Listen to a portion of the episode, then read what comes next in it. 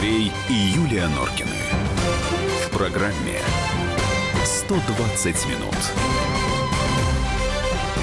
18 часов 5 минут. Радио «Комсомольская правда». В студии Андрей Норкин. Сегодня эфир будет без изюминки. Вчера один из звонивших слушателей назвал Юлю изюминкой. Заболела наша изюминка, загремела в больницу. Я, да. я, я. У нее там радио есть, Андрюш? У нее есть и она интернет. Да, собиралась. Юлечка, если какие-то лекарства, сразу, сразу звоните сюда. Мы тут все вот, спасибо вам, Виктор Николаевич. Да, она да. всем привет передает. Да. Но, как вы поняли, уже Виктор Баранец в студии, да, военный да. обозреватель «Комсомольской правды». У нас две темы с Виктором да. Николаевичем. Одна как бы запланирована, вторую я чуть позже скажу, почему значит, я хочу об этом поговорить. Вот, но сначала с этим странным инцидентом, конечно, на учениях. Я так понимаю, что вам, наверное, уже сегодня не один раз пришлось отвечать на эти вопросы, но да. как бы пройти а, мимо я не могу. Давайте мы вот от чего пойдем. А, от комментария Министерства обороны.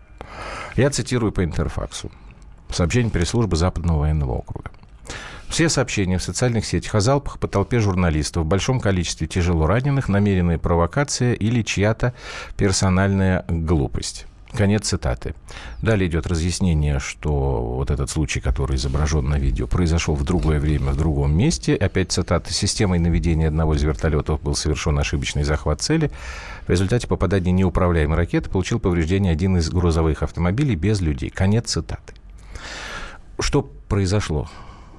Как вы думаете? Я так понимаю, что точной информации, наверное, пока нет. Да, давайте начнем с того, что полный, полный туман. А какое-то половинчатое сообщение. Вы только что его угу. прочитали. Ну, собственно, все. Да. Вот... Э, внимание, внимание, Андрей. Спасибо за то, что хоть сказали, что такой инцидент был, точка, угу. но в другое время. Э, тогда возникает вопрос, у меня не как у журналиста-обывателя, что же вы, ребята, раньше об этом не сказали? Да, такой, такой вопрос есть. Андрей, я сегодня э, переговорил, ну, по меньшей мере, с 20 специалистами, э, которые тоже говорят, что у них мозги на бекрень стали, потому что никто ясности по этой части пока не имеет. Я говорю, что делать мне как журналисту? Угу. Мне надо материал сдавать да. сейчас. У меня уже говорят два часа назад. Виктор Николаевич, подождите официальных заявлений Министерства обороны. Я говорю, а что же вы выпустили на арену пресс-службу Западного военного округа? Майора или подполковника. Спасибо, хоть что-то это сказал. Но с народом сейчас, как никогда, нужно говорить с беспощадной правдой. Ну что, будем надеяться, Андрей, что угу. я могу сказать? Ну, может быть... Ну, вот... а если просто вот к опыту да. возвратиться, да. что-то подобное во время учений? Это... Не было таких учений без инцидентов, вот... дорогой Андрей. Да, да, да. Я 50 лет присутствую на учениях. Не было инцидентов. Об одних становится известно, а других нет. Бывает, что танк перепутает цель, разворачивается на вышку и шарахает. Да, такое. Это путает человек да, или да. это путает э, техника? Э, вот хороший вопрос. Иногда человек, а иногда и техника. Да. Вот в данном случае, говорят, несанкционированная срабатывает системы пуска или пусковой установки. Угу. Там они вот сейчас мы, нам один летчик сказал. Бывает такое, бывает такое, да. Э, ну, но не обойтись без инцидентов. Лучший способ – это честно сказать народу, что произошло. И мы будем с тобой не моргающими глазами, вот так не бегать, чтобы я по тебе выкручивался здесь, uh-huh. говорил, Андрюша, и, и вилял перед тобой. Андрей, я, положа руку на печень, еще раз тебе говорю, у меня полного представления нет. Но теперь, что я хочу сказать? Но я не исключаю, что инцидент действительно произошел. Его надо только четко очертить, сказать, что там, если это было, сколько там журналистов ранено, ранено, сколько там машин и так далее, и почему это произошло. Но только на понятном русском языке. Не вот без этого. Понимаете, что это было и так далее. Дорогие ребята, народ ждет правды. Будет она, правда. Э, хочется, хочется верить. У нас Но... просто же, вы же понимаете, Андрей... у нас есть некие такие родовые травмы там у врачей, у педагогов да. и, к сожалению, у военных. Андрей, так но... вот сложилось, что ну лучше я вот не договорю там что-то такое. Ведь сейчас же будет э, уже тяжело, ведь первый пас сделан, э, все буквы прописаны, вы только что их прочитали, да.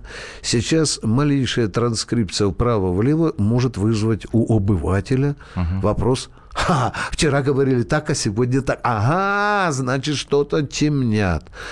Конечно, хорошо в, этой случае, в этом случае, чтобы выступило крупное официальное лицо Министерства обороны. Ну, например, главком воздушно-космических сил, да, или угу. там кто там командовал, или хотя бы э, заместитель министра обороны. Это бы сразу... Ты знаешь, Андрюш, я не думаю, чтобы это вызвало какие-то ядовитые реплики и так далее. Это просто да бы... это вызовет в любом случае. Это... Теперь это уже вызовет, Андрей. Теперь уже вызовет. Понимаешь, ну, не... надо изначально с первого шага делать такое заявление, которое потом при своем развитии соответствовало бы основной конве правды. Угу. А а, сейчас, а сейчас говорят, вот 16, э, ага, значит, было, почему не сказали? Вот э, это уже как-то, это уже как-то по-другому, дорогие друзья. Я боюсь угу. даже подбирать А слова. вот тогда да. Э, такой вопрос. Если да. это человеческий фактор, как говорят, ну, понятно, там надо разбираться. Всегда два фактора, технический или человеческий. Да. А вот да. если говорить о технике, вот К-52, да, аллигатор, насколько да. это мощная современная, современная машина, машина? Современная машина. В, маш... в этой машине сидят не дилетанты. У этих этих парней чертовски большой налет. Вы знаете, что боевой подготовкой при Шойгу мы стали заниматься так, как мы в Советском Союзе не занимались. Мы в пять раз больше стали летать и стрелять.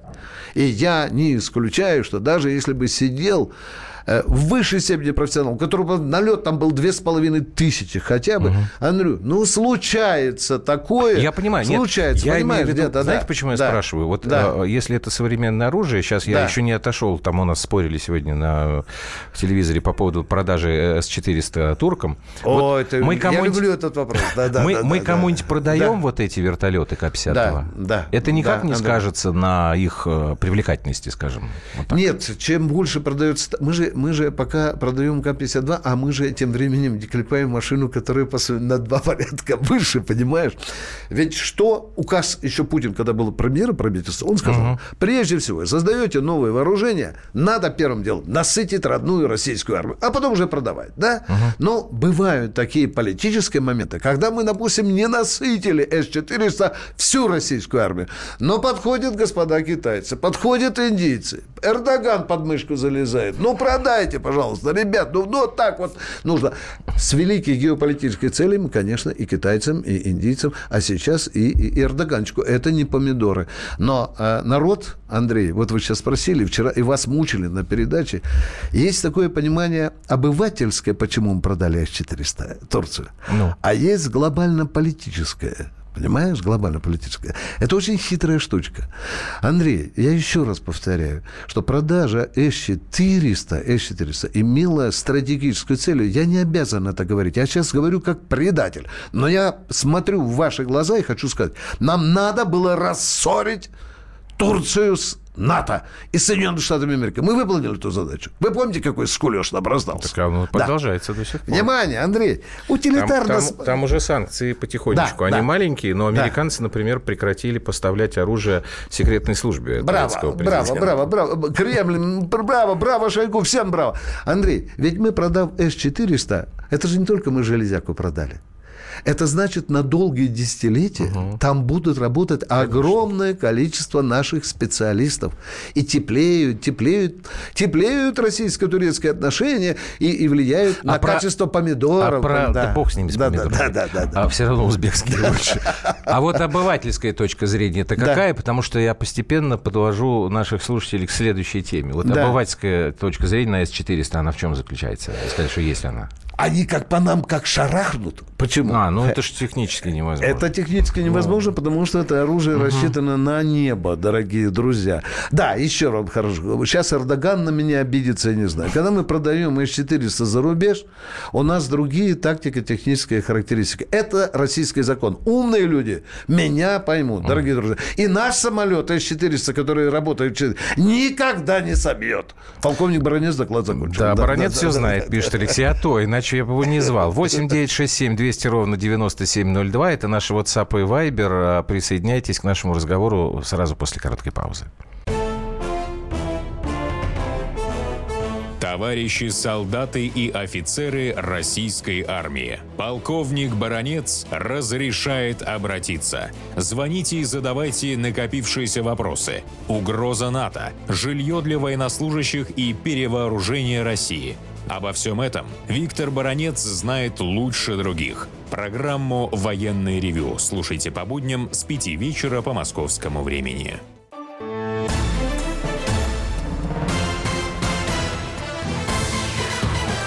Андрей и Юлия Норкины. В программе «120 минут».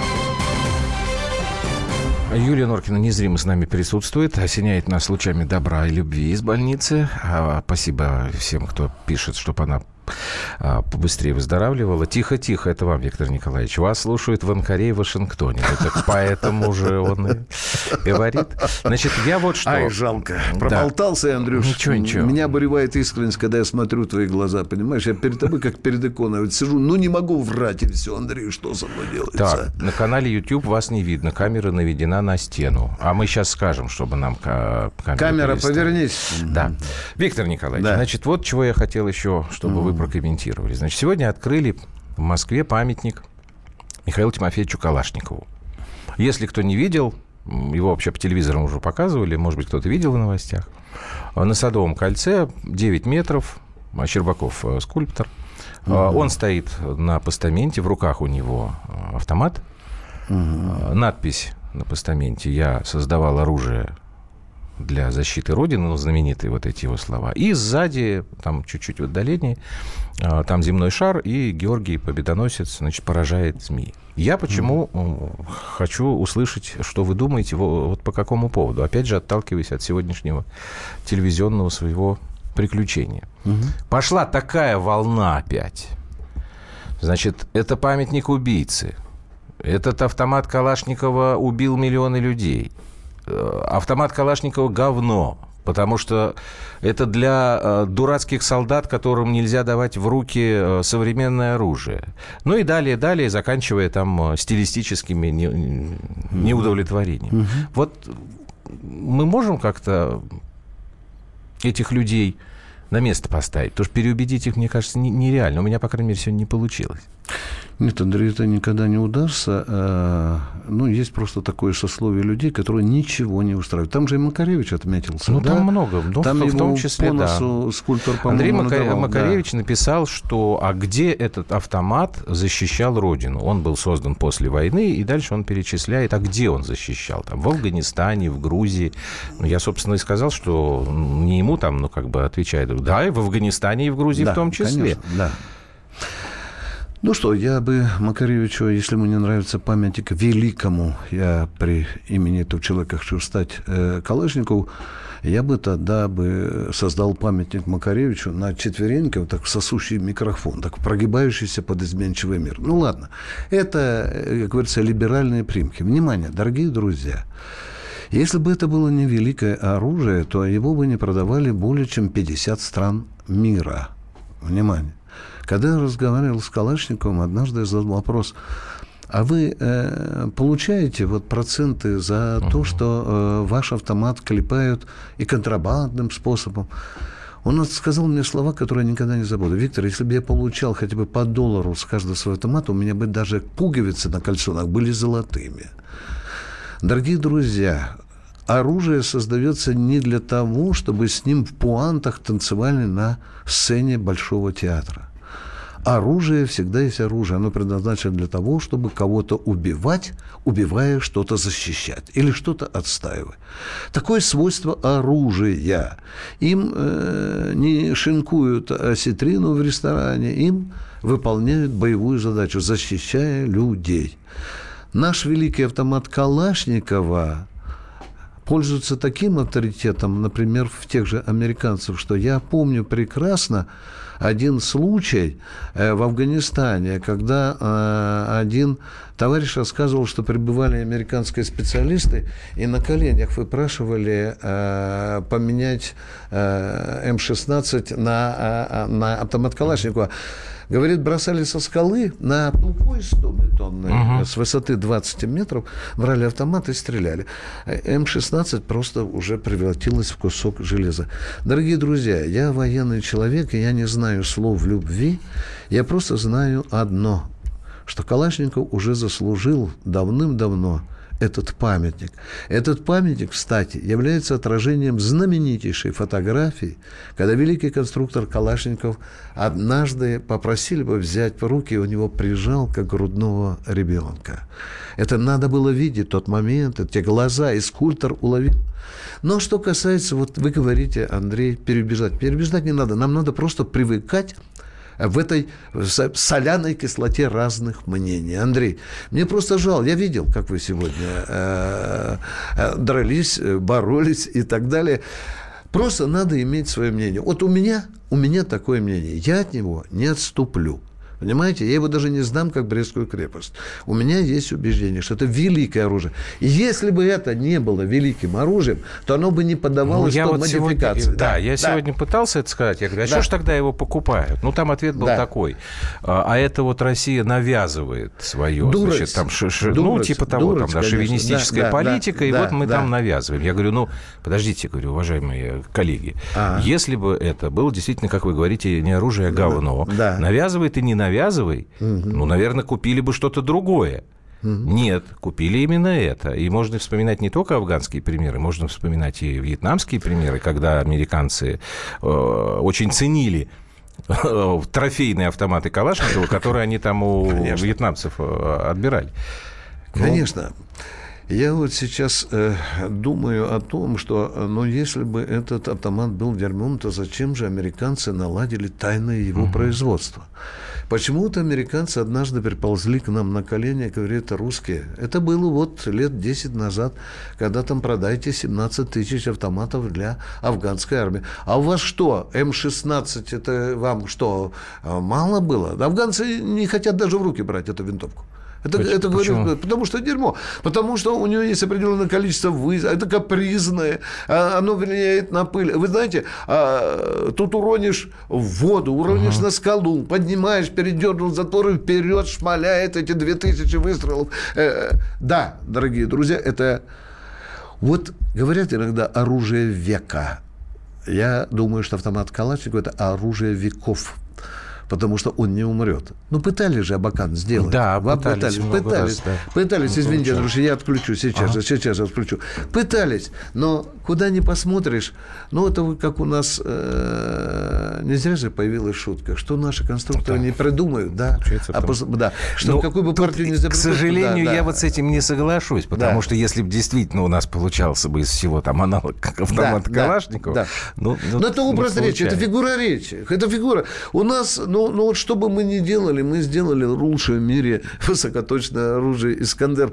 Но, но высоколобые американцы уже пупки лопаются. РД-108 двигатель, ну уж военно-промышленный комплекс. 660 тысяч миллиардов, э, миллиардов долларов э, военный бюджет Соединенных Штатов Америки. Десятилетие, пупки лопаются, не хватает ума. Ума покупают. И, и, и я думаю, вы знаете, я думаю, что Боюсь, конечно, э, что я не такой провидец, но я думаю, что минимум автомата Калашникова хватит до той поры, когда они будут изобретены лазерные автоматы. А так он будет жить вечно. И даже когда будут лазерные автоматы, он тоже будет существовать.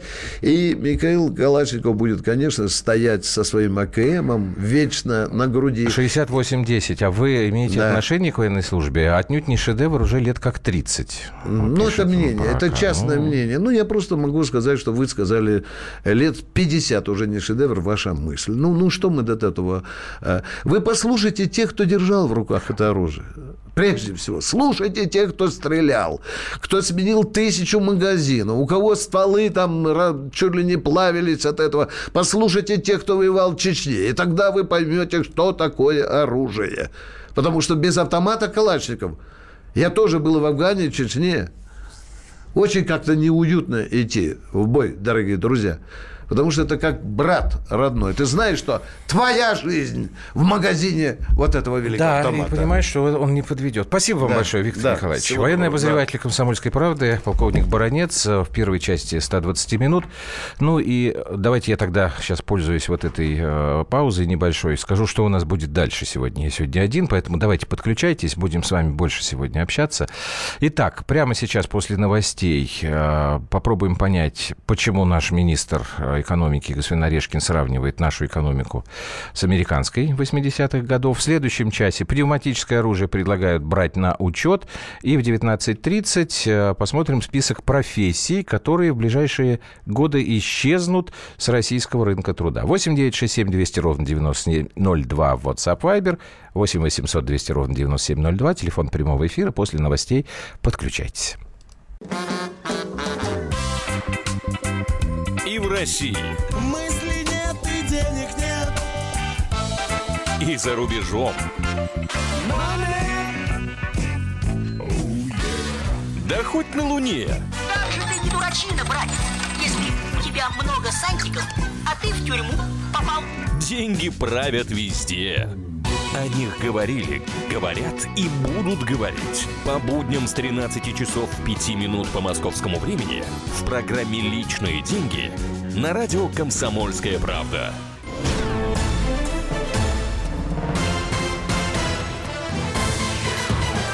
Андрей и Юлия Норкины. В программе «120 минут».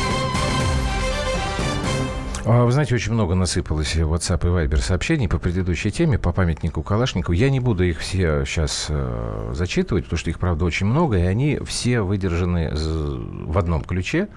Э, не согласны э, наши слушатели с уважаемыми представителями либеральной общественности нашей.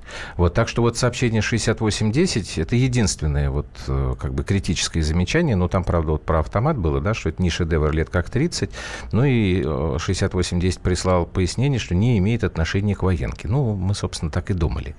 А, Юля, выздоравливай, не уберег, пишет Николай. Николай, кто не уберег, я или вы? Если я, то признаю упрек, если вы, то я как-то даже напрягаюсь. Поэтому сразу перейду к следующей теме. Евгений Беляков, журналист отдела экономики комсомолки, вместе со мной в студии. Жень, добрый вечер. Добрый вечер. Так, опять же у нас тут как бы две такие подтемки. Начнем с э, Максима Орешкина. Э, наш не так уж давно назначенный на эту должность министр экономического развития, а, сделал такое заявление. Он сравнил а, нашу нынешнюю экономику с американской экономикой первой половины 80-х годов. И, в принципе, а, ну, такое комплементарное сравнение, потому что, насколько я его понимаю, он говорит, что вот у американцев тогда была очень низкая инфляция, очень устойчивая. И они так правильно всем этим воспользовались, что потом почти 30 лет э, активно развивались. Вот что мы знаем у нас? У нас сейчас инфляция, вы поправьте меня, насколько я понимаю, самая низкая за всю историю, вот новейшую историю России. Ну, а мы сумеем использовать вот этот момент? Ну, э, такой вопрос э, действительно интересный. Э, то есть я понимаю, почему все это сказал Орешкин. То есть Орешкину нужно признать правильность курса, который он, собственно, выбрал Центробанк и выбрал Минэкономразвитие. То есть они давно отстаивают свою эту позицию, что, вы знаете, сначала нужно нам снизить инфляцию ага. до 2-3, ну, для начала, может быть, 4% годовых, и тогда у нас будет некая такая стабильность, некий фундамент, на котором мы сможем уже строить дальше нашу а, могучую великую экономику. То есть это ну, некий такой базовый принцип, который должен быть, а, и без которого привлекать инвестиции ну, будет достаточно проблематично. Ну, по крайней мере, это так uh-huh. заложено в учебниках экономики. Собственно, пример США 80-х годов. То есть у них, если вот так провести параллели между США началом 80-х, концом 70-х и вот нынешней ситуацией в России, она примерно похожа. Ну, если мы берем такой параметр, как инфляция. То есть у них действительно... Какой год? Пожалуйста, вот 80-е, это же большая, большая такая история, временной промежуток большой. И именно вот на туда, куда-то, внутрь этих 80-х, влезает такой термин, такое понятие, как рейгономика. Да, да, да. Вот это, это история такая, которая заслуживает, мне кажется, комментария. Что это такое было? Ну, э, это, получается, ответ на... Эм, рейгономика стала, по сути, ответом на кризис, э, который начался с середины 70-х годов. Там вот этот нефтяной как да, раз да, кризис, да, да, то есть э, высокие цены на нефть, а, так как США были все-таки, ну, и до сих пор остаются, в принципе, нет импортерами нефти, то есть им они закупают покупают, зависит от цен на нефть, у них, получается, увеличились траты, э, это привело к разгону инфляции, плюс у них там был еще совокупность факторов, э, у них начали корпорации уходить вот как раз в азиатские страны, uh-huh. и, соответственно, э, большой объем импорта стал поступать в страну, они стали дефицитной экономикой, то есть они больше импортировали, чем экспортировали, ну и так далее. Весь этот комплекс проблем вылился в тот факт, что у них стала очень высокая инфляция, это стало отражаться на благосостоянии населения, ну, в общем, на экономике. И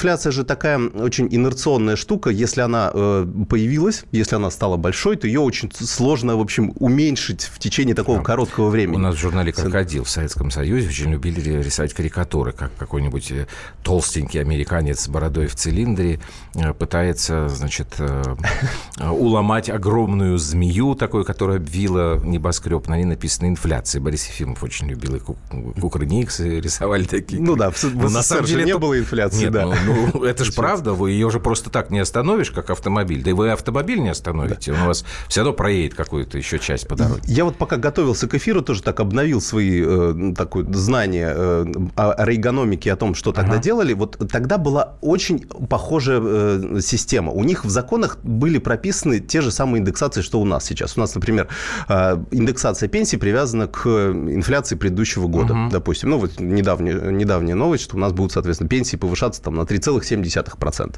Инфляция у нас сейчас примерно будет тоже в районе э, 3,2% процента годовых. Я вам точно сейчас скажу, что они говорят. 3,3 они говорят. Ну, там сейчас оно меняется. Угу. То есть у них был план, прогноз 4%, тут да. они его перевыполнили. В общем, ну, молодцы, а, как говорится. И у них вот, в общем, в США были привязаны вот эти социальные выплаты тоже к индексации всего. То есть та же самая история, что и у нас.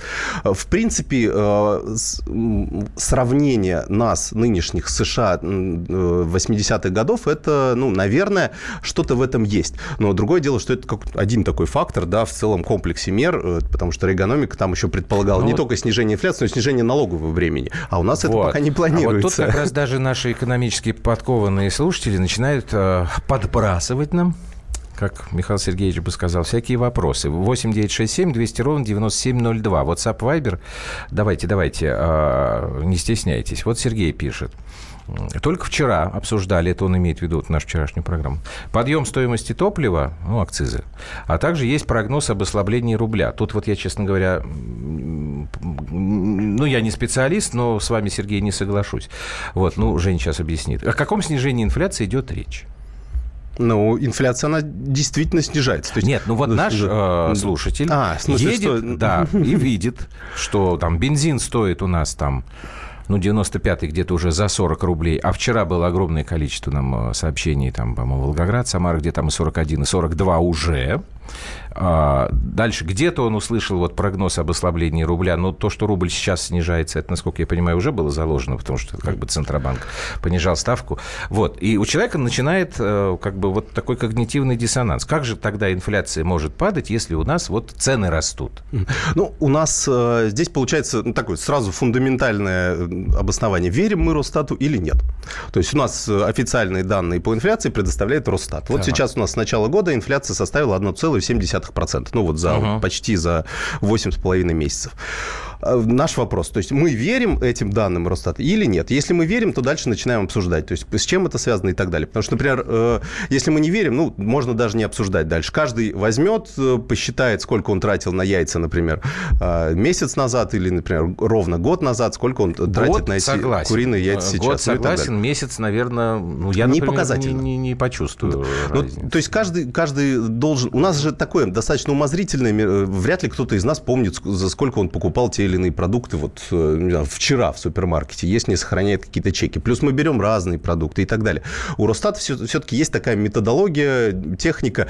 А, то есть ну, я, по крайней мере, доверяю данным Росстата. То есть они берут по всем этим, а я вот по, по большому количеству. Не помню. Я могу Тут... помнить что-то большое. Вот я много лет назад занимал деньги для того, чтобы купить плазменный э, телевизор э, и видео этот самый DVD, ну что-то такое, в общем, uh-huh. да, такой недокинотеатр домашний. Я занимал деньги. И это были для меня огромные тогда деньги. Просто вот мы хотели там дом, дачу обставить. Вот сейчас, если я приду в магазин, Ну, за эту сумму, которую я тогда потратил, я, наверное, смогу, ну, не весь магазин а. скупить, но очень много. И тогда у меня как бы вывод, что, наоборот, цена падает.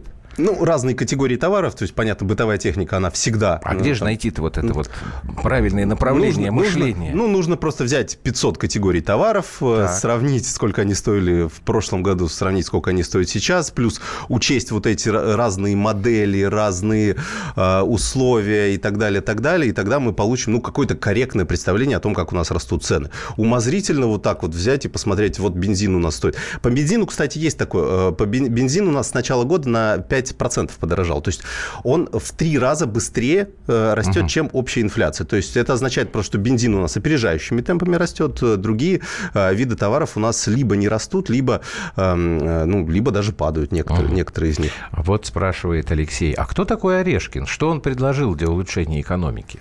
Ну и дальше предлагает Ох. гнать его в шею, если он ничего не предложил.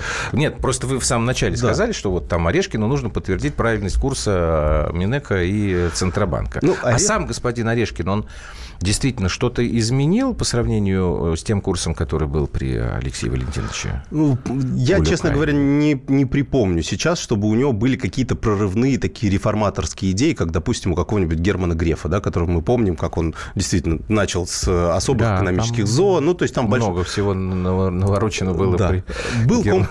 комплекс мер, ну, по крайней мере, мы об этом помним, и, э, ну, может быть, для того периода это были, ну, действительно, некие реформы, которые могли сделать что-то хорошее, хорошая. Ну, часть из них удалась, часть не удалась. А здесь скорее такое некое продолжение той политики. Ну, во-первых, мы начнем с того, что Орешкин, он все-таки выходит из Минфина. Да.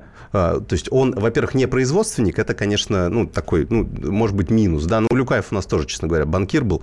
Поэтому как угу. министр экономического развития, я, честно говоря, тоже его, ну, плохо воспринимал, так честно скажу. А, про Орешкина, ну, он аналитик был, работал аналитиком, да, потом работал в Минфине, сейчас перешел в эконом-развитие. А, ну, не знаю, у меня тоже достаточно скептическое отношение. А, ну, я общался в кулуарах э, с людьми, которые общались с Орешкиным, которые знают его достаточно хорошо. А, ну, общее представление о нем, о нем такое, что он такой э, мегамозг. Ну, то есть у него очень хороший аналитический склад ума. Он ну, не зря он стал министром а экономики. Лет? Он же молодой, ему, 40, ему 34 же, да? где-то. Совсем молодой. Да, 33-34, угу. сейчас вот точно не, не вспомню, но порядок такой. И получается, э, но, но насколько он хорош именно в плане министра экономического развития, то есть как он сможет э, поднять вот э, нашу нынешнюю ситуацию и сделать, э, ну, как-то дать толчок нашей угу. экономике, которую все давно ждут, ну, посмотрим. а не статус-кво сохранять. Это вот такой Хорошо. вопрос достаточно Если бы вы выживали на копеечную зарплату, то прекрасно помнили бы, сколько стоит и стоили продукты. Написала нам 9231. Ну, у всяких, э, знаете, всякие периоды в а, жизни А, а вот, вот вы напишите, если вы помните, вы напишите, какая у вас инфляция. Вот вы э, напишите, макароны стоили 22, Нет, сейчас я думаю, 25. что ну, наша слушательница имеет в виду нынешнее ее положение, поэтому, наверное, вот она так, такой грустный смайлик нарисовала. Так, давайте мы вот что сделаем. Сейчас маленькая пауза. И от экономической темы, темы перейдем а, к финансовой, потому что вот при всех прочих равных Оказывается, подавляющее большинство россиян не боится и не замечает никакого банковского кризиса. Вот об этом поговорим. И, наверное, кого-то из вас в прямой эфир даже выведем, чтобы узнать, а вы боитесь этого или нет.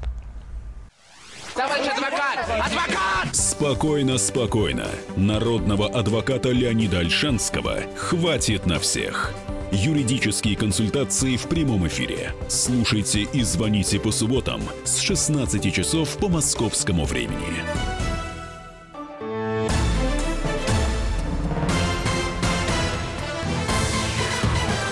Андрей и Юлия Норкины. В программе 120 минут. Что за бред с ценой на технику? Четыре года назад купил плазму за 25 рублей. Сейчас та же модель стоит 34 800. Бред, пишет 1881. Ну, я с вами не, не готов спорить. Я-то рассказывал историю не четырехлетней давности, а 14-летней давности. Может, я, конечно, некорректное сравнение привел, но я тогда в валюте у людей э, одалживал. Так, по поводу валюты. Значит, еще один момент, который я хочу попросить разъяснить мне Евгения Белякова который вместе со мной сейчас в студии, а, а вы подключитесь к разговору и прямому эфиру. Значит, в ЦИОМ опубликовал следующие данные. Они провели очередной опрос, а, согласно которому 60% российских граждан не боится потерять э, свои банковские вклады и вообще ничего не замечают, э, никаких признаков банковского кризиса. При том, что если вы слушаете, в том числе радиостанцию «Комсомольская правда», то вы знаете, что каждую неделю в новостях ну, минимум там 2-3 раза э, появляются сообщения о том, что Центральный банк э, лишил лицензии какое-нибудь там финансовое учреждение небольшое. Плюс у нас, конечно, бабахнули вот э, за последнее время две истории с Югрой и с открытием. Вот поэтому я хочу, чтобы вы нам звонили и рассказывали, а вы ощущаете ли банковский кризис, боитесь ли этого? 8 800 200 ровно 9702. Жень, почему такое спокойное состояние? Оно, кстати говоря, меня радует, сразу ну, скажу. Здесь все достаточно просто, потому что у агентства по страхованию вкладов, которое, собственно, обязано возвращать деньги в случае банкротства, отзыва лицензии у того или иного банка, не было ни одного э, ну, такого негативного случая. Да? То есть они не было. всегда, угу. как это сам, как э, реклама одной страховой компании, да, платит всегда. Угу. То есть вот эти 1,4 миллиона рублей, которые сейчас застрахованы государством, они выплачиваются в 100% случаях без каких-либо проволочек. Человек просто приходит приходит э, в какой-то банк-агент, который, ну, ну, да. у которого есть списки этих э, вкладчиков обанкротившегося банка, приносит туда паспорт, и все, и получает сразу же деньги, либо ему открывают счет в этом банке, либо он получает эти деньги наличными. То есть э, опыт у всех, ну, уже там порядка трех миллионов, если мне не изменяет память, порядка трех миллионов вкладчиков уже у нас вот таким образом э, попало, ну, и, угу. ну по, то есть точно больше миллиона, там, может быть, к двум миллионам э, э, приближается, там еще зависит от, кто-то несколько раз раз уже попадал в такие истории. У нас даже коллеги некоторые такие есть, особо везучие, получается. А, и никогда никаких проблем не было. Некоторые даже радуются. У меня был недавно разговор со знакомым. Он говорит, знаешь, мне вот э, второй раз я попал вот на такой банк. Первый раз он, правда, положил 2 миллиона и 600 тысяч у него пропали. А, ну, потому что все, ага. все, что сверху, оно потом, получается, ставится в очередь кредиторов. Теоретически он эти деньги еще, может быть, получит, но, но уже вероятность этого Э, очень низкая, либо он получит ну, какую-то часть этой суммы. А во второй раз у него было меньше этой суммы, и он говорит, у меня э, лежали в долларах эти деньги возвращают по курсу на момент отзыва лицензии э, по курсу ЦБ. И он говорит, а курс ЦБ ну. тогда был 61, а сейчас, сейчас 58, говорит, а поэтому я даже рад, что так получилось. То есть я и проценты получил, еще и на курсе выиграл, то есть э, вовремя зафиксировал, ну, как это, э, курсовую разницу вышел из долларов. Так что ну, вот такие тут, истории бывают. Тут пишут, причем интересно, что и в WhatsApp, и Viber разные люди, и практически одинаковый набор слов в этом предложении. Вот смотрите, сравните. В WhatsApp пришло сообщение. Все просто, у людей нет денег, а на Viber другой человек пишет. Просто у большинства населения России нет вкладов. Это правда или нет? Ну, у нас э, по последним данным Центробанка где-то 26% э, людей имеют вклады в банках. А, э, зависит от э, разных сумм. Понятно, что у кого-то 10 тысяч рублей, у кого-то 10 а, миллионов лежит, ну, может быть, в одном банке, может быть, разбросано. А, у нас средний размер вклада 150 тысяч рублей. Ну, где-то Это так. если там. сравнивать с каким временем? Вот, э, за какое время ну, у нас население накопило таки, такую сумму, 150 тысяч? Э, ну, и, это, это, это, это просто в среднем. Это, грубо говоря, берется весь объем вкладчиков, то есть клиентов банков, и делится, э, то есть вся сумма, которая я лежит... Просто хочу понять, я хочу понять тенденцию, вот, потому что еще приходит. Растет. Вот, вкладов нет, то есть Вклады сумма есть. вклада растет, и вклады есть. Да, у нас сумма вкладов растет напишут, каждый год.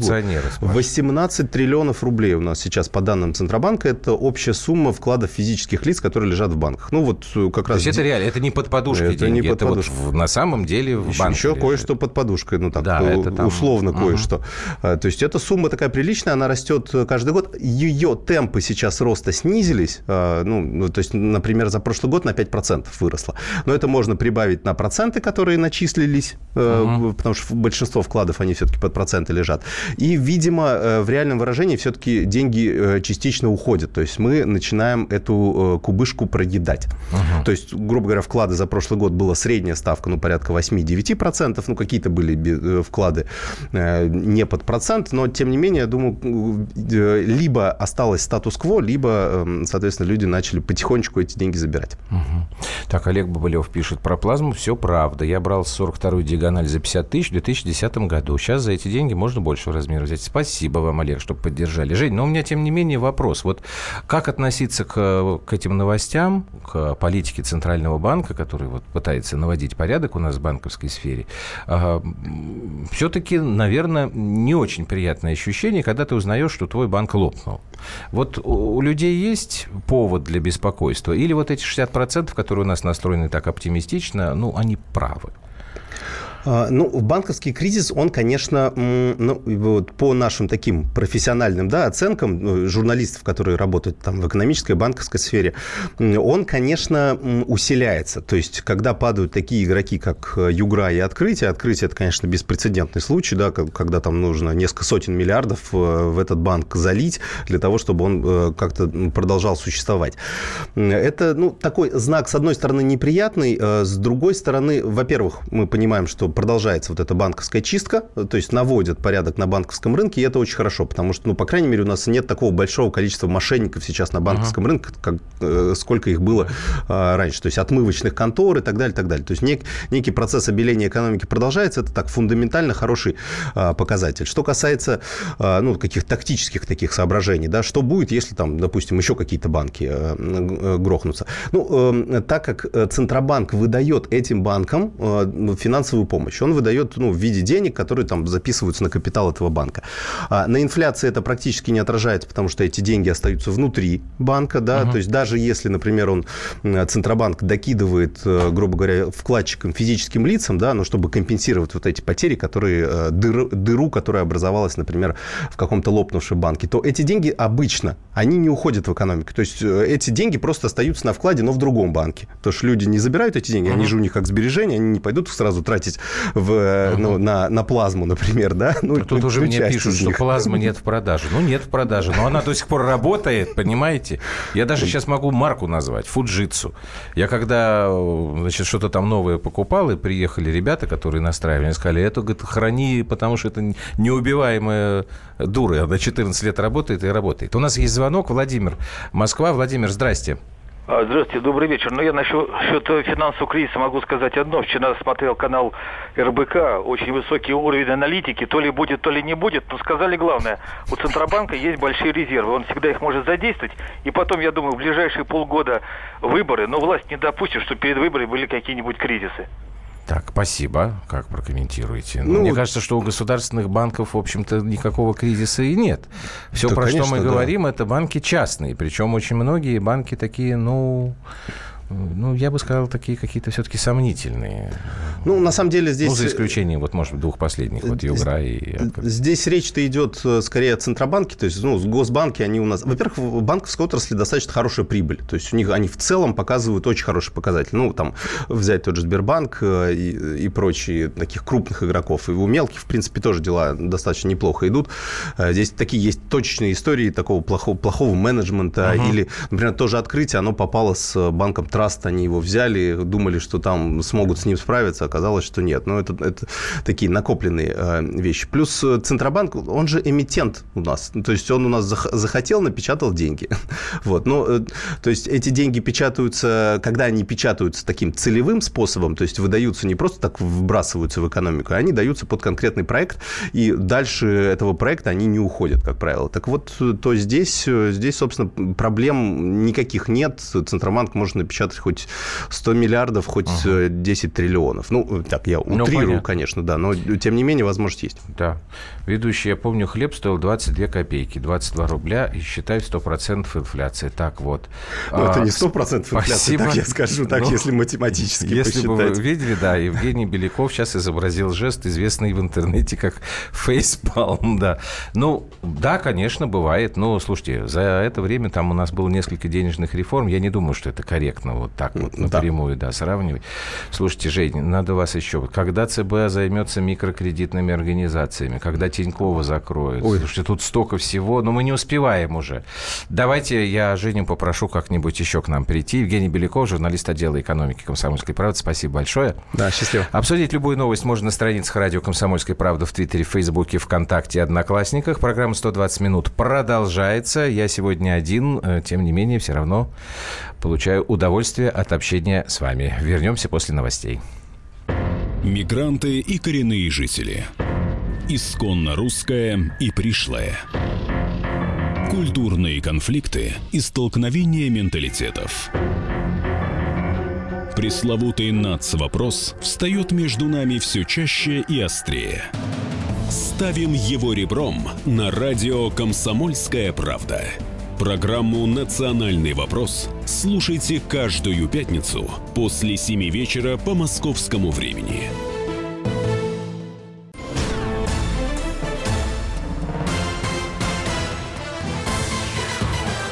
Андрей и Юлия Норкины. В программе «120 минут».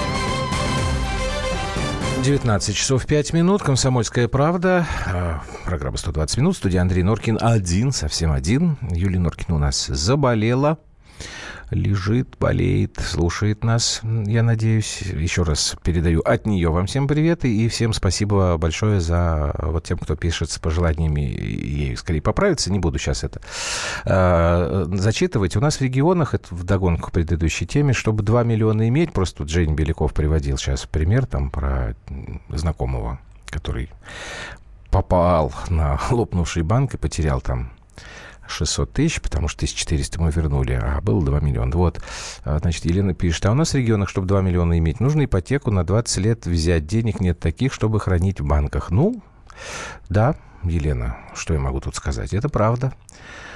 Москва немножечко, мягко говоря, позажиточнее живет, чем провинция. Хотя тоже провинция разная бывает. Ну что же, у нас с вами две темы еще в 120 минутах. В 19.30 начнем говорить о том, какие профессии исчезнут с российского рынка труда в ближайшие годы и какие появятся. Ну а прямо сейчас опять перейдем к теме оружия и контроля над ним. Андрей и Юлия Норкины. В программе «120 минут». Ну, это прямое следствие истории с э, стрельбой ну, там не со стрельбой совсем, а, что произошло в Ивантеевке, в Подмосковной. А, Росгвардия после этого эпизода когда молодой человек там пришел и стрелял в том числе из пневматики, предлагает лицензировать даже э, слабые модели пневматического оружия. Значит, в общественной палате прошли слушания, там вот как раз начальник главного управления госконтроля лицензионно-разрешительной э, работы Росгвардии э, Леонид Веденов, он это и предложил. Сейчас идет дискуссия для того, чтобы понимать, э, о чем, собственно, спор идет. Значит, в Росгвардии пояснили, что сейчас в нашей стране есть три категории пневматики. Категории эти делятся по мощности, которая измеряется в джоулях. Это не принципиально сейчас для нас с вами момент. Я не буду эти цифры называть. Просто назову, значит, что первая категория – это самые слабенькие. Это то, что вы используете, когда играете, например, в пейнтбол. Это же пневматика в пневматика. Значит, вторая группа – это вот основная масса моделей, которые вы покупаете по паспорту. А третья сильная, ну или как там, не знаю, высшая категория, у нее наибольшая мощность, и покупать такое пневматическое оружие вы можете только получив специальное разрешение. Разрешение вы это получаете вот в том самом а, подразделении лицензионно-разрешительной работы. Этим оружием пользуются а, охотники и спортсмены.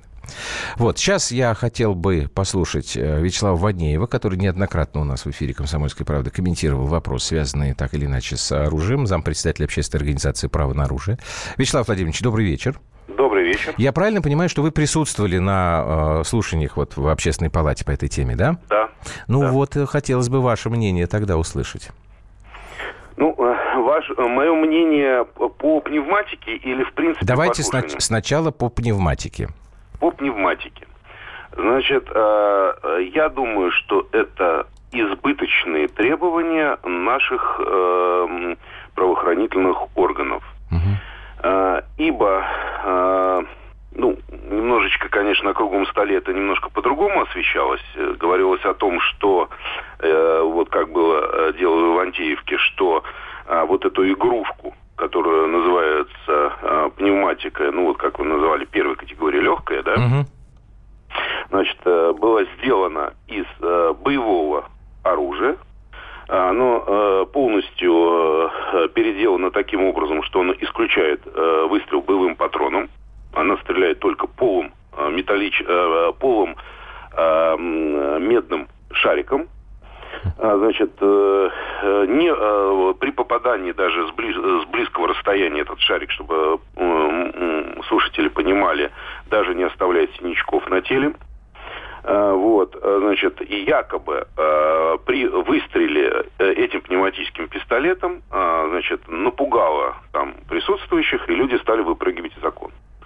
И чтобы это в дальнейшем, в дальнейшем предотвратить, нужно якобы всю пневматику поставить на учет в правоохранительных органах. То есть я тут не понимаю никакой логики. Угу. Вот. Э, поэтому, как бы, я считаю, что это избыточное, более того, это невыполнимое требование, которое э, предложил Росгвардия. Вот. Это мое мнение а и мнение большинства. По избыточности я вас понимаю. А почему невыполнимое? Ну, во-первых, за последние 20 лет выброшено огромное количество подобных игрушек на рынок. Каким образом э, э, Росгвардия собирается вот это уже выброшенное огромное количество металлолома, потому что это, в принципе, игрушки, это, это не оружие, это реально металлолом. Каким образом нужно будет находить принуждать э, владельцев э, вот этих пневматических угу. пистолетов э, приходить в Росгвардию за свой счет оплачивать там какие-то, там же явно же это будут процедурные вопросы платные, и ставить это на учет, угу. это просто непонятно. Угу. Более того, э, в тех предложениях Росгвардии, там огромное количество предложений, нету никаких внятных э, э, процедур, как каждое предложение реально Росгвардия собирается сделать. То есть там и двойное трактование, и, кстати, э, прямое нарушение э, современного российского законодательства, а также абсолютное э, не предоставление широкой общественности технологически процессов, технологических процессов, как это Росгвардия собирается сделать. Угу. А скажите, пожалуйста, вот во время слушаний вот э, ваши аргументы или там аргументы ваших, скажем так, единомышленников, они вашими собеседниками были восприняты? Потому что вот генерал Веденов, э, насколько я понимаю, сказал, что идет обсуждение с ФСБ и МВД. Есть понимание, он так сказал. Знаете, но Веденов, э, как там все шутили на, на общественных слушаниях, сделал оговорку по Фрейду. Там, если посмотреть прямую трансляцию, она есть ага. в записи. Он сказал, что зада наша задача оградить 136 миллионов человек от 4,5 миллионов владельцев оружия. Оградить. То есть mm. сейчас идет полная, так сказать, э, ну, э, для понимания процесса э, есть задача всячески задушить э, такую, так сказать, группу э, людей, которым по, по Конституции, по э, закону разрешено право владеть оружием охотничьим, спортивным, травматическим – Э, в глазах э, э, власти эту группу, так сказать, граждан наших надо аннулировать. Угу. Так, ну и до чего вы договорились на этой дискуссии? Как, как, что там, продолжен будет этот разговор или нет? А, значит, а, ну давайте так. Это первый случай, чтобы Росгвардии и вообще правоохранительные органы э, собрали э, общественные организации и заинтересантов э, этого процесса э, перед тем, как они это выносят на, так сказать, в виде поправок.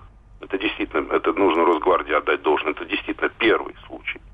Да. А, на а, круглом столе, в принципе, все предложения были озвучены. Как бы э, генерал Веденов как бы вроде бы это все дело записал. Но, я так понимаю, еще Росгвардия э, ну, не дошла до того, чтобы прислушаться э, к нашим доводам. Более того, как мы предложили э, собрать какой-то совет, обще... э, не общественный совет при допустим, ну, МВД, я понимаю, да, да а именно э, совет общественных организаций, которые бы выработали угу. вот эту вот... Э, Спасибо вам большое. Вячеслав да. Фанеев, зампредседатель общественной организации «Право на оружие», рассказал нам и свое отношение к этой инициативе, о том вообще, как слушания в общественной палатке проходили. Вот давайте мы с вами сейчас после паузы такой общественный совет в эфире и э, устроим.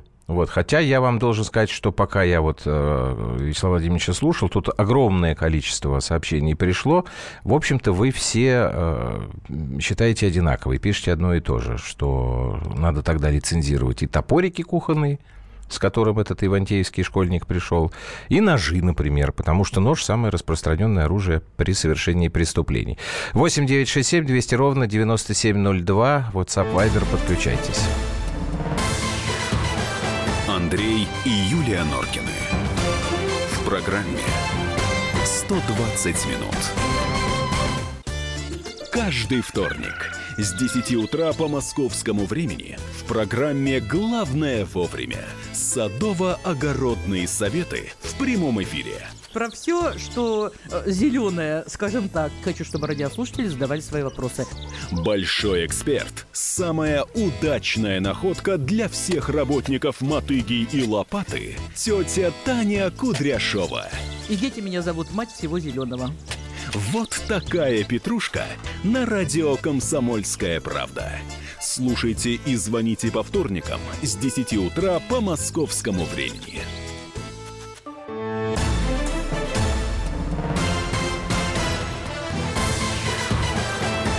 Андрей и Юлия Норкины. В программе 120 минут.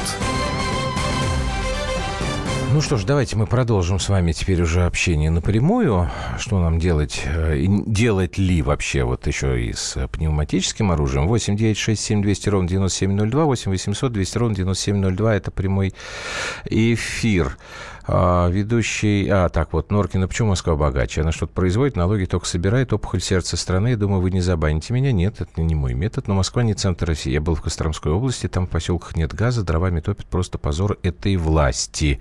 Ну так э, вопрос это к кому? Москва должна газ проводить в Костромскую область, или все-таки Костромская какое-то руководство? Юлия пусть поправляется. Спасибо. Этот школьник пришел еще и с кухонным топориком, совершенно верно. Самое распространенное, давайте на них э, делать. Так, а завтра кто-то Пару человек пробует пару. Ну, видите, вот э, повторяются э, ваши точки. Ты дебил, этим пистолетом можно... Кто дебил? Я дебил. Может допугать любого. Так, давайте. Э, прямой эфир у нас уже есть. Юрий из Москвы нам звонит. Юрий, здрасте. Что скажете? Добрый вечер. Добрый. Скажу отрицательно. Оружие не нужно. Ничего хорошего в этом не будет. У нас нет такой уличной преступности, чтобы народ вооружался. Э, в Америке оружие разрешено, но там самая высокая преступность в мире.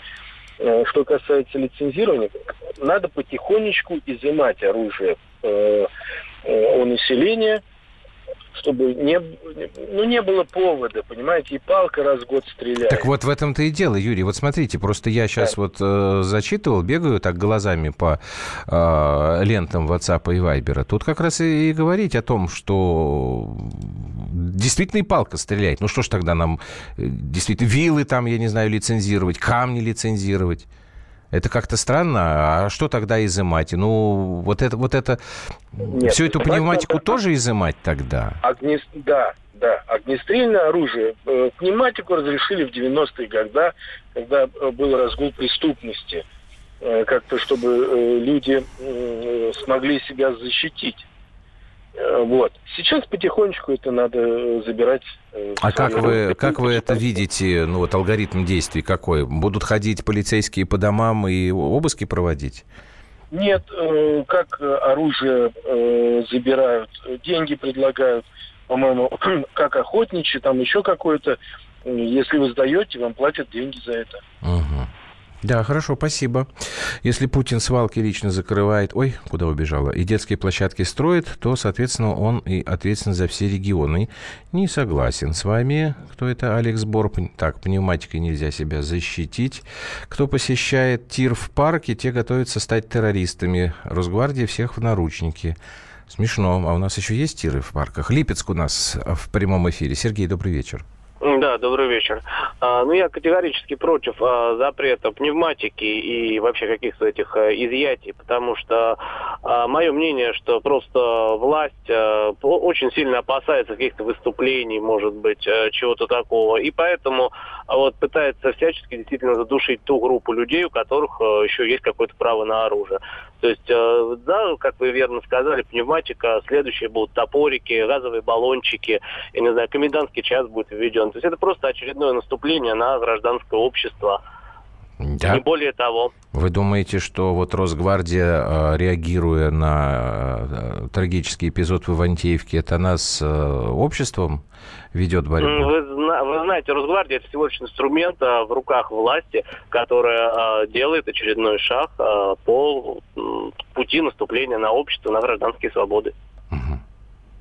А гражданская свобода э, владения оружием это является гражданской свободой? Ну, а вы считаете действительно, Я просто вас спрашиваю. это оружие? Я считаю, что да, в нормальных развитых странах право защитить себя ага. и право владеть оружием это одна из гражданских свобод. Понял вас, спасибо. Так, проще ввести лицензирование, чем организовать работу специальных органов за контролем и пневматикой. Так, ну вот видите, потихонечку как-то и другие мнения стали появляться. Страйкбол. Ну, я так понимаю, что страйкбол, так же, как и пейнтбол, он вот по этой классификации, ну, вот это оружие, оно самое слабенькое, но еще раз повторю, что Росгвардия предлагает и его тоже лицензировать. Ну, я, по крайней мере, так понял эту инициативу. Про охотников, само собой. Тут кто-то мне написал, что в некоторых регионах охота до сих пор является способом пропитания. А вот нашел Евгений. Но я думаю, что Евгений в таких регионах, люди, у которых есть охотничье оружие, которые этим занимаются вот просто для жизни, они наверняка имеют э, все документы. Так, еще давайте 8 800 200 ровно 9702 прямой эфир. Владимир из Владимира. Здрасте. Здравствуйте. Что вы скажете нам? Я хочу сказать, что оружие уравняло сильных и слабых. Это но... хорошо или плохо? Ну вот, э, с одной стороны, это хорошо, но если лицензировать тогда и пневматическое оружие, тогда давайте лицензировать их кулаки. Кто-то, значит, может кулаком убить, хоть какая-то оборона будет. Ну так а вы же знаете, Владимир, что часто сейчас у нас вот э, вспоминаются какие-то эпизоды, я сейчас так ну, сразу не, не припомню, когда а, трагедиями заканчивались драки, в которых участвовал один, как минимум, да, человек, обладающий какими-то там познаниями в боевых искусствах. И все время говорят, что это тоже вот оружие в руках такого человека. Конечно, я к этому угу. иду разговор. Сегодня как раз и в новостях об этом говорили сейчас. Он сдался этот э, спортсмен, который... Ну да, да, да, да, да, я понял. Спасибо. Гражданское общество не ходит по паркам с пистолетами, отменять разрешение штрафы за ношение. Глупость какая-то увязывать пневматику и гражданскую свободу. Не понимаю, зачем вводить лицензии на пневматику. Тогда надо а, пулевую картотеку для пневматических оружий. Ой, это я даже не знаю, о чем вы говорите. Извините, пожалуйста, не силен я в этом. Если умеешь обращаться с оружием, то отлично сможешь защититься. Пневматика самый неподходящий метод для защиты. Видите, сколько всего. Так, что-то у нас еще есть. Так, Ставрополь теперь. Станислав, здрасте. Ой, здравствуйте, Андрей. Угу. На, на, насчет оружия, конечно, его запрещать нельзя. Лучше водку запретить, распитие спиртных напитков, честно, в общественных местах. Ну, вы представляете, а поводу... Э, насколько нереальное предложение вы сейчас выдвинули? Как водку запретить? Не, я в глубине Нет, души с вами как бы, может быть, даже... В общественных местах просто люди адекватные, а когда неадекватные... Так, а подождите, носят, подождите, Станислав. Так в общественных местах у нас, по-моему, давным-давно запрещено распивать спиртные да, напитки. Да, понятно, но все, но все же пьют, а никто не реагирует. Что толку, что закон есть, он же не исполняется. Можно еще про Путина ремарочку? Да, конечно. По поводу Константской области, вы говорите, я с вами не согласен. Я с вами не согласен по поводу того, что Путин не отвечает. Он отвечает, он ставит этого губернатора. А как он не отвечает? А им, вот это, это его прямая ответственность следить за всеми. Если он не может следить за губернаторами, которых он ставит, зачем он тогда такой нужен? Говорит, что мы должны, как это мы должны, что мы придем все в Комсомольской области, скажем... Ну, во-первых, этот, вот, я понял вас. Во-первых, него- он ничего не говорил, что мы должны, не мы должны. Насколько я понимаю, у президента э, действительно есть э, масса вопросов к губернаторам. И вот сейчас вот э, относительно недавно появился такой инструмент, как вот эта вот зеленая папочка, в которой э, он... Да, тут вы ему можете оказать посильную помощь, потому что в эту папочку факты каким-то образом попадают. Спасибо вам большое. Севастополь еще давайте послушаем, наверное, успеем. Николай, добрый Да, вечер. Да, да, да, да, добрый вечер, да. Я считаю, что ну, на пневматическое оружие это оно является заведомо спортивным снаряжением.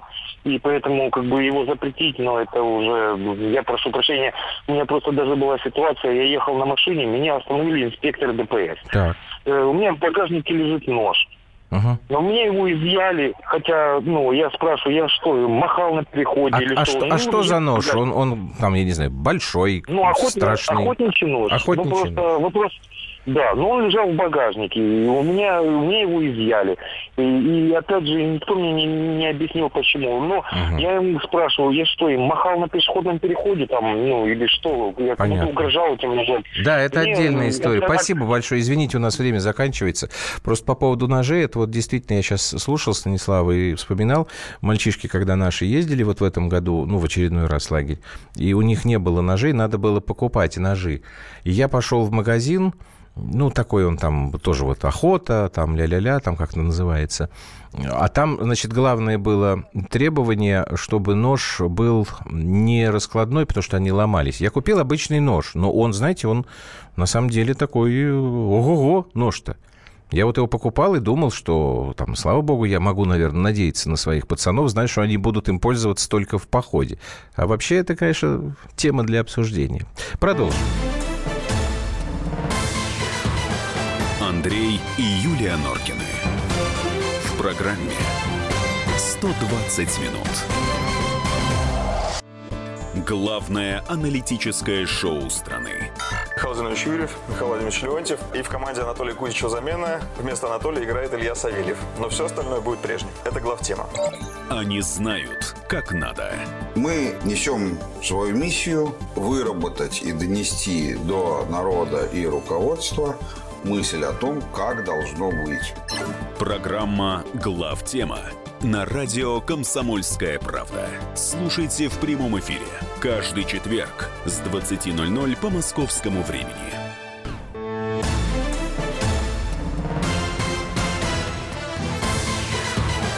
Андрей и Юлия Норкины. В программе 120 минут. Так, 19.32. Андрей Находка, вы не звоните. У вас просто с 19.20 до 19.27, по-моему, тут 20 пропущенных аудио, аудиозвонков. Я их все равно принять не могу в WhatsApp. Вы пишите лучше, вот как вы до этого писали. Да? Градус 38, ком. Здрасте, сто лет не слышал 120 минут Валера Иркутск. Здрасте, Валера. Так слушайте, вот Юлька выздоровеет, будет еще веселее. Денис, я так понимаю, пакостный такой э, намек. Тут просто э, короткое сообщение. Довел?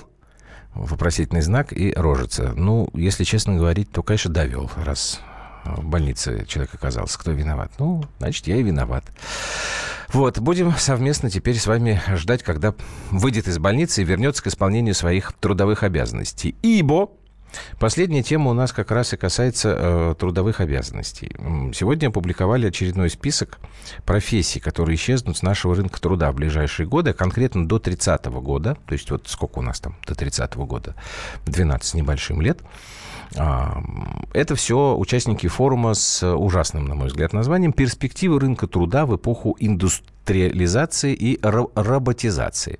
Вот они пришли к такому выводу. Э, В основном это представители, насколько я понимаю, агентства стратегических инициатив и а, Московской школы управления «Сколково». Вот какой их прогноз, прежде чем мы поговорим со специалистом, а потом вместе с вами. Исчезнут до 30 года 57 специальностей, в том числе бухгалтер, охранник, копирайтер, корректор, бильд-редактор, библиотекарь, документовед, турагент, нотариус, экскурсовод, жур... журналист. Блин. Переводчик, билетер, оператор колл-центра, курьер, смотритель зала в музее, машинист товарного состава, швея, Носильщик, официант, тренер. Ну, насчет журналиста, как вы понимаете, я категорически с этим не согласен. А швея почему исчезнет? А что, людям не надо будет шить одежду? Или это будет как-то совсем механизировано? Тренер, как без тренеров. Но официант еще, ладно, я могу представить, что там люди будут сами себе заказы переносить в ресторанах. Так, и вот что появится. 186 новых специальностей. То есть 57 пропадут, 186 появится. В том числе сетевой врач, разработчик киберпротезов и имплантов, тканевый инженер, я так понимаю, это все медицина, проектировщик умного дома, экоаналитик – не знаю, что такое, видимо, состояние окружающей среды вокруг вас будет анализировать, проектировщик 3D-печати в строительстве, специалист по преодолению системных экологических катастроф, проектировщик интерфейсов беспилотной авиации, о боже мой, технолог рециклинга летательных аппаратов, игромастер, это я не знаю, что такое, сайенс-художник, тоже не знаю, даже не понимаю, медиа-полицейский, личный тьютер по эстетическому развитию, инфостилист и дизайнер эмоций. Фу, какая гадость, э, по-моему, это все. Татьяна Канонерова, эксперт карьерного направления HeadHunter. Татьяна, добрый вечер. Добрый вечер. Вот вы скажите, пожалуйста, вы же занимаетесь анализом рынка. На ваш взгляд, э, насколько реально, что профессии какие-то действительно исчезнут там, ну, за 10 лет. Ну, то, что на их место придут какие-то новые профессии, я, скорее, с этим соглашусь, потому что мы развиваемся. А вот меня интересует больше вот то, что исчезнет. Действительно такая штука есть или нет? Угу. Ну, давайте просуждаем на эту тему немножечко. Давайте. А, какая ситуация происходит? Да, сегодня мы уже видим, что часть профессий потихонечку начинает уходить. И это такие первые звоночки, да. А, например, есть очень простой пример, он есть уже и в России, есть а, распространен очень в Европе, а, кофейни. Starbucks, например, да. Ну. А, сейчас а, есть кофейни без операторов, без бариста, а, без кассиров. То есть а, это не кофейни, это точки обслуживания, да, как автоматы. Там делают тебе точно такой же кофе, ты можешь сам себе сделать, а, настроить а, все, что нужно в машине, оплатить, и ты получаешь ровно такой же кофе, но тебя никто не обслуживает. То есть Хорошо. вот пример того, что... А, Подождите, Татьяна, берут... давайте так, угу. подождите. Вы угу. сразу меня начинаете хитро уводить в сферу услуг. Давайте угу. в, в производство. Вот швея написано. Швея угу. исчезнет. Это... Угу. А как? Почему исчезнет а, швея? Вот мое мнение, да. часть профессий, которые были озвучены, они скорее не исчезнут, они будут трансформироваться, так как, то есть, возможно, меньше будет швей, которые занимаются тем, чем занимаются сейчас, да, а будут более высококвалифицированные швеи.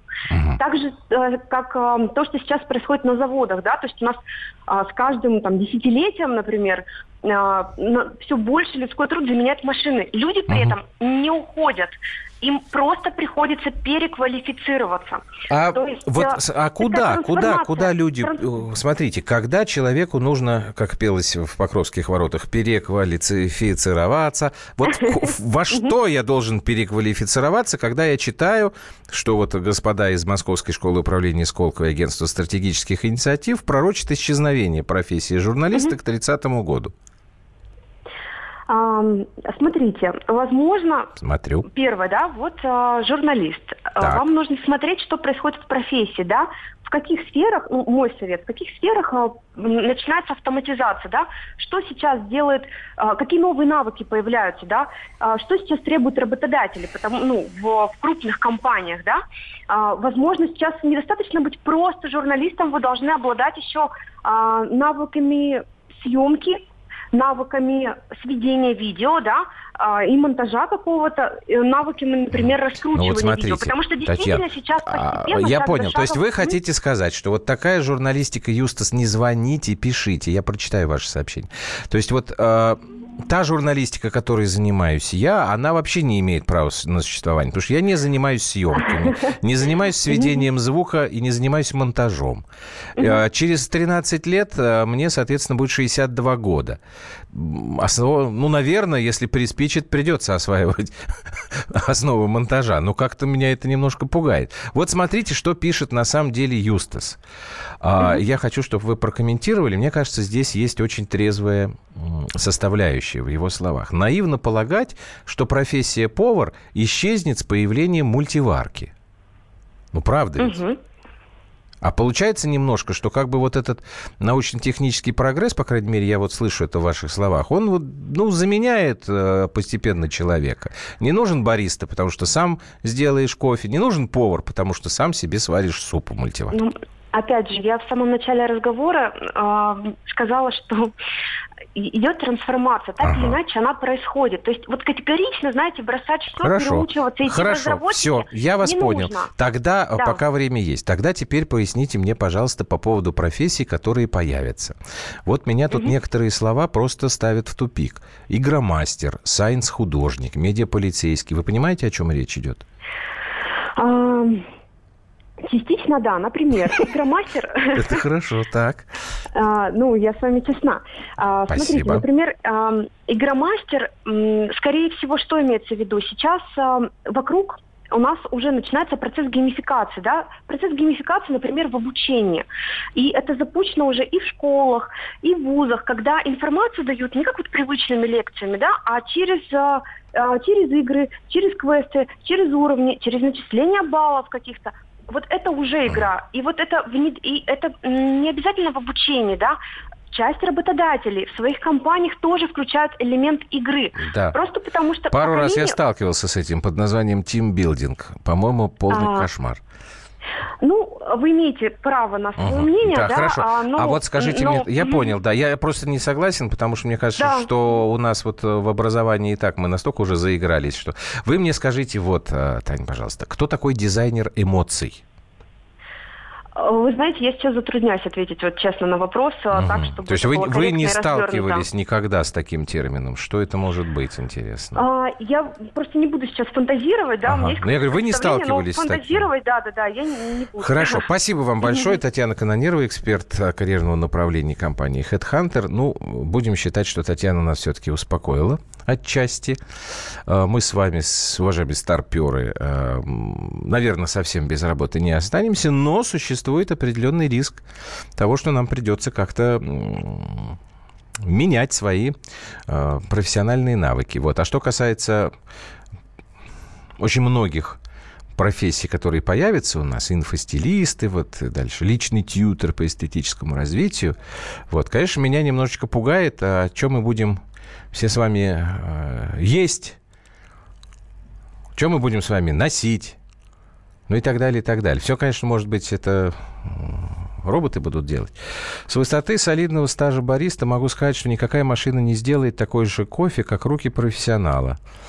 А дорогой разговор, что масса стадного потребителя считает а, другой, наверное, разговор, да, вы, скорее всего, печатались. Нам глотать литр кофе на ходу, но есть очень много ценителей, и их спрос не позволит истребить бариста. Сергей Москва совершенно с вами согласен. Глотать литр кофе на ходу – это история, которая к нам пришла а, кстати говоря, может быть, из той же самой кофейни Starbucks, потому что, конечно, американский кофе – это нечто, ну, что нельзя называть кофе. Ну, это я так э, эстетствую. Так, кто у нас там?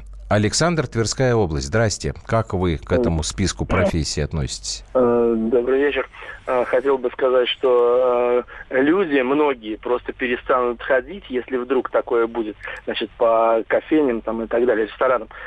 Самое, одно из самых главных, зачем люди ходят, это общение. Это во-первых. Ой, подождите, пожалуйста. А вам не кажется, что даже когда... Вот, ну, вот просто вспомните, когда вы последний раз пришли в какой-нибудь там ресторан или кафе. Наверняка вокруг Я вас скажу, куча... Подождите, куча столиков... Там работа, прекрасно. И все сидят в телефонах и в смартфонах. Кто там общается-то? Ну, потом, может быть, там, после определенного многие нашего с вами, в том числе возраста и даже моложе, приходят там группками там и так далее, или просто посидеть, отдохнуть, как говорится, действительно так вот, или перекусить. А вот, а во-вторых, хотел что сказать, значит, э, дело в том, что очень многие профессии, хоть они их и как бы даже вычеркнут, попытаются вычеркнуть, они все равно, то есть будут, все равно будут вручную люди шить, все равно будут на, там, на дому или не на дому, ага. как говорится. То есть, понимаете, смысл какой, что а, они а, как бы пытаются, опять же, откуда-то сбоку, даже не сверху, а сбоку, как бы, да, Понятно. запретить, ну вот как колхозы запрещали, вот таким же примерно образом попытаться запретить часть профессий, э, вот, и так далее. То есть самое главное, что э, вручную и тет на тет все равно Понятно. очень много Да. профессий, и они останутся. Хорошо, А спасибо. Спасибо вам большое. Мы продолжим после паузы. Мне тут объясняют, что дизайнер эмоций – это аниматор. Он же прежде массовик-затейник. Ну да. Так, а проститутки? Ну, елки-палки. Ну что, серьезный разговор у нас идет с вами. Не все старперы дотянут до 30-го года. Товарищ Норкин, я вот не дотяну. Я тебя не дотяну, уважаемый 34-55. Какие наши годы? Вернемся к этому разговору после паузы. Андрей и Юлия Норкины. В программе 120 минут. Будьте всегда в курсе событий. Установите на свой смартфон приложение «Радио Комсомольская правда». Слушайте в любой точке мира. Актуальные новости, эксклюзивные интервью, профессиональные комментарии. Доступны версии для iOS и Android. «Радио Комсомольская правда». В вашем мобильном.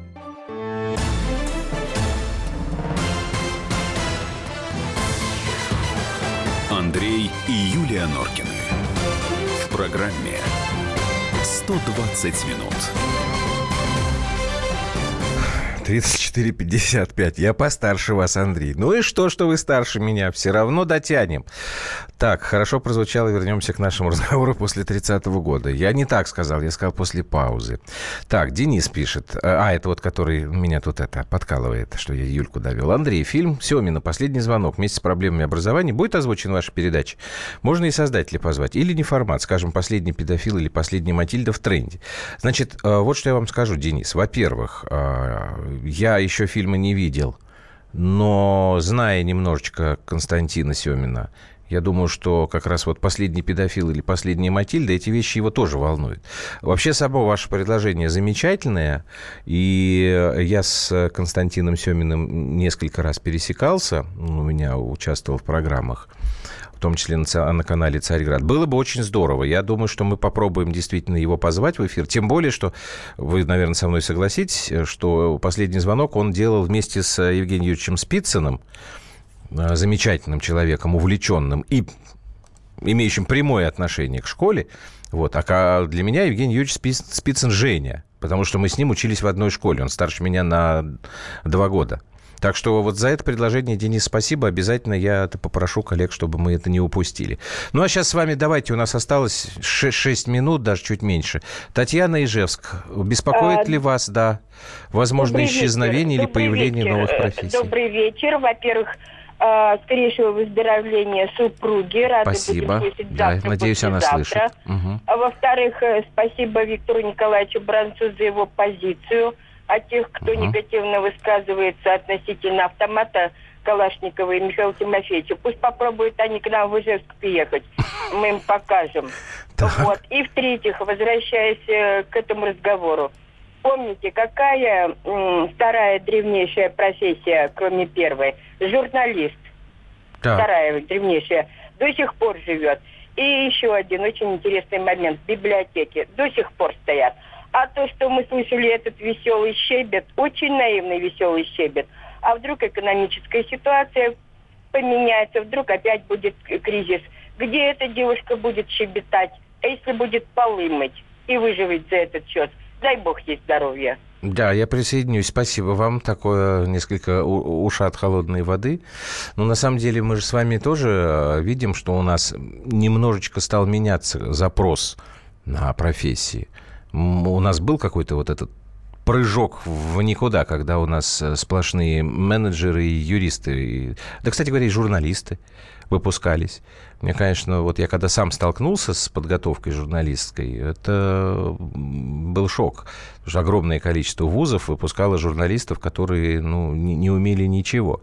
Вот, а что происходит сейчас? Сейчас у нас, извините, запрос на рабочие профессии, потому что вдруг выяснилось, что у нас ни рабочих нет, ни инженеров. Понимаете?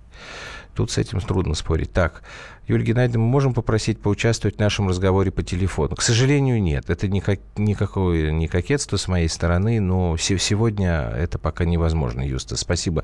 Потерпите. Дайте человеку немножко в себя прийти, э, залечить старые болячки и потом спокойно работать. Ну что, 8 800 200 ровно 9702. Есть еще кто? Все выдохлись. Ну, тогда давайте добьем эти сколько нам, три минуты вашими сообщениями в WhatsApp и Viber. Так, у нас все производство...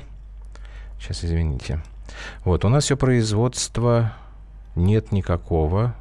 А, нет текстильной промышленности, нет швейных машин. Обувная промышленность стоит, не работает. Ну, в общем, понятно, все плохо. Какие там профессии IT-технологий? А, Дмитрий, пенсионер из Зеленограда. Ну, с частью вашего замечания я согласен, вот по поводу там IT-технологий, мы все-таки немножко, по-моему, не туда ушли. Вот, а по поводу швейной обувной, вы знаете, вот у нас в Пушкино есть магазины, например, э, ну, я не буду сейчас их называть, наверное, не, нельзя, как бы это реклама. Э, наши, по-моему, это из Тулы, обувная фабрика, у них вот прям свой магазин есть. И мы покупаем там. Слушайте, я кеды там покупаю. А я, у меня вообще очень плохие отношения с обувью. Она на мне просто вот горит. Ничего, прекрасно. Город Покров, университет имени Шолохова, тысячи юристов. На работу никто не берет. Это давняя история. Это, ну... Так, и здесь тоже мне говорят, что я не уберег безобразники. Так, обувь. Челябинск, Юничел. Это название марки, да? Ну, такую я не знаю, потому что из Челябинска до нас не, не доходит. То есть вы хотите сказать, что есть э, как бы перспективы. Денис, спасибо. А, Денис, да, это вам спасибо. Нет, это правда хорошая идея. И тем более, что вы знаете, что у нас у нас тема вот эта с, с образованием Юлю, с Юлей очень беспокоит. Ну, сами понимаете, четверо детей. Где магазин в Загорянке? Нет, не в Загорянке, почему не Загорянке? Пушкина, мы в Пушкино живем, а, Юстас. До Загорянки от нас еще ехать, я тут, туда за, за одеждой не ездил. Так, Миасский мебельный комбинат. А вот я, честно говоря, не знаю, потому что, ну, в смысле, я знаю эту марку, я вижу огромное количество рекламы, в том числе, опять же, по нашей Ярославке. Но я, я просто с этой мебелью не сталкивался. Вот, но в любом случае, э, ваш как бы общий такой посыл мне становится понятен. Я так понимаю, что слушатели программы «120 минут» и, видимо, вообще слушатели «Комсомольской правды», они, ну, наверное, так же, как и я, немножечко не согласны с выводами участников форума «Перспективы рынка труда в эпоху индустриализации и роботизации», согласно того, что вот все вот эти профессии, перечисленные, исчезнут. Хотя, ну что значит все? Я там десяток назвал, а их там прогнозируют 57. И вот все вот из этих 186 новых, они, они действительно нужны. Мы так и не выяснили, кто такой сайенс-художник. Что-то мне подсказывает, что мы проживем просто с художниками и просто с учеными. И кто такой инфостилист? Ну, пусть будет стилист, хотя к ним тоже много вопросов. А инфо, не знаю, медиаполицейский, я не знаю, что это такое. Это, наверное, человек, который следит за порядком в медиаобласти. Не знаю, спорный вопрос. Обсудить любую новость можно на страницах радио «Комсомольская правда» в Твиттере, Фейсбуке, ВКонтакте Одноклассниках. А программа «120 минут» вернется завтра, пусть и в осеченном виде, потому что она никогда не исчезнет из эфира, так же, как и некоторые профессии из нашей жизни. Пока.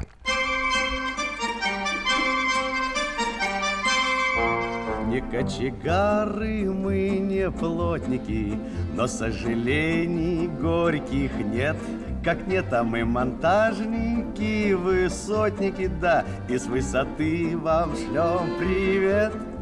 Трепал нам кудри ветер высоты И целовали облака. Слегка на высоту такую, милая ты Уж не посмотришь свысока, свысока